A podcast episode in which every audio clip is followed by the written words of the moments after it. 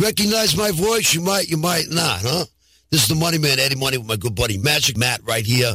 Outlaw Radio. Let me do it again. Are you an outlaw? I'm an outlaw, huh? My probation officer loves me. This is Money Man, my good buddy Matt right here on Outlaw Radio. Right, right here. Uh, miss him, miss him. Eddie Money, good man, good man. All the good, all the good ones are leaving us. They're uh, they're leaving the cave. What what is that saying, Lori Downey Jr.? All, All of the the great lions are leaving. all the great lions are leaving the den. cave. Yeah, They're leaving the den. Hey, welcome back, my friends. Welcome back, my friendlies, to Magic Matt's Outlaw Radio. A little uh, James Kottak spectacular next hour as we uh, pay homage to this great man. Just really quickly, I want to say he's a great man, first and foremost, and secondarily, he's a great drummer. He was the man from the Scorpions, who a powerhouse drummer on stage. Yeah, Lori. I felt like he was like right there by the bottom of Led Zeppelin. Oh yeah, no, no, he's that. He was he's that good. He was that good. no. My thoughts and And he should not be. He should not be dead. No. my he thoughts should not and be condol- dead. My thoughts and condolences really quickly go out to his his daughter, his, his, his daughter, Can't hear you, Mart. His daughter, and his son. My Okay. condolences and my thoughts. Jodie Foster says uh, Gen Z is really annoying, especially especially in the workplace. They're like, nah, I'm not feeling it today. they Jodie do. Foster took a humorous jab at Gen Z during a recent interview with the Guardian. That's the uh, that's the uh, homo homo uh, homeowner magazine. Uh, Well, or she's do been they married rent? to a woman for a long time. Yeah, saying they're especially annoying to work with. Gen Z, the generation directly preceding millennials, comprises those born after 96 through 2010. They're really annoying, especially in the workplace.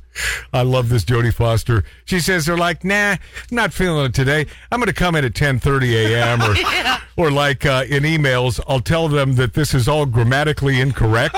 Did you not check your spelling? And they're like, uh, why would I do that? I- i- isn't that kind of limiting? uh, this isn't the. Uh, oh, this isn't to say that Foster uh, feels she's above Gen Z. Uh, the Oscar winner has uh, made it a mission to reach out to young actors coming up in the industry. Foster herself starting her started her acting career as a child. Yeah, she did. Man, I mean, she's been Kicked doing. ass. She's been doing. Well, she's always been great. Yeah. Uh, she recently made an effort to uh, contact The Last of Us Emmy nominee Bella Ramsey and asked uh, this performer to introduce her at an event in Hollywood. They need to learn how to relax, how to not think about it so much, how to come up with something that's theirs, Foster added. Uh, when asked about her advice to uh, young actors, I can help them find that, which is so much more fun than being with all the pressure behind it. The protagonist of the story, she's um, uh, Jodie Foster's making the rounds uh, because she's an Oscar contender for a supporting role in Netflix swimming drama Nyad. Has anybody seen this thing? No. Yeah. Um, Heard about it. anyway, it's a phase. It's a phase that's lasted too long for me, but it's a phase, and I've been. Uh, I've been through so many different phases. Hopefully, people will be uh, sick of it soon. The good ones, like Iron Man, Black Panther, The Matrix. I marvel at those movies. I'm swept up in the entertainment of it, uh, and that's why I became an actor. Um, she also says uh, lesbian parenting complicated uh, sons' understanding of masculinity. TV taught them being a man means being an, an a hole, but she says the word. And you're right. You watch television, you believe that masculinity is a nasty, bad, bad thing. Jodie Foster made a rare public comment about her private family life, specifically her two sons, saying that lesbian parenting has complicated their understanding of masculinity.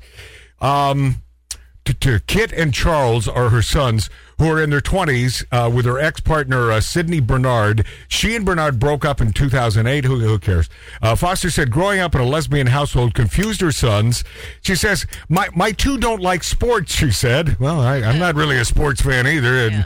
Doesn't make me gay or lesbian. Well, I am a bit of a lesbian. Uh, she said uh, they like to watch movies and sit at home. They're really into their female friends. They're super feminist, and uh, was a. Oh, and there was a moment when my older one, when he was in high school, uh, when because he was raised by two women, three women, it was like he was trying to figure out what it was to be a boy, and it was like, no, it's that's not what it's like to be a man. Don't watch those TV shows because it, it you know throws you for a loop as, as, no a, as a male. Yeah. He said that's what she says. That's what our culture's been selling you all this time. She says uh, th- that phase went for about six months, and then I think uh, her sons finally got it. All God right. bless Jodie Foster. Uh, yeah, God bless Jodie Foster. I mean, a brilliant actress Yeah, as well. great. She, Silence of the Lambs, man. She has a new a new show on HBO, True Detective. yeah. That is just Is it great? Great reviews. We'll be this after back on Magic Matt's Outlaw Radio.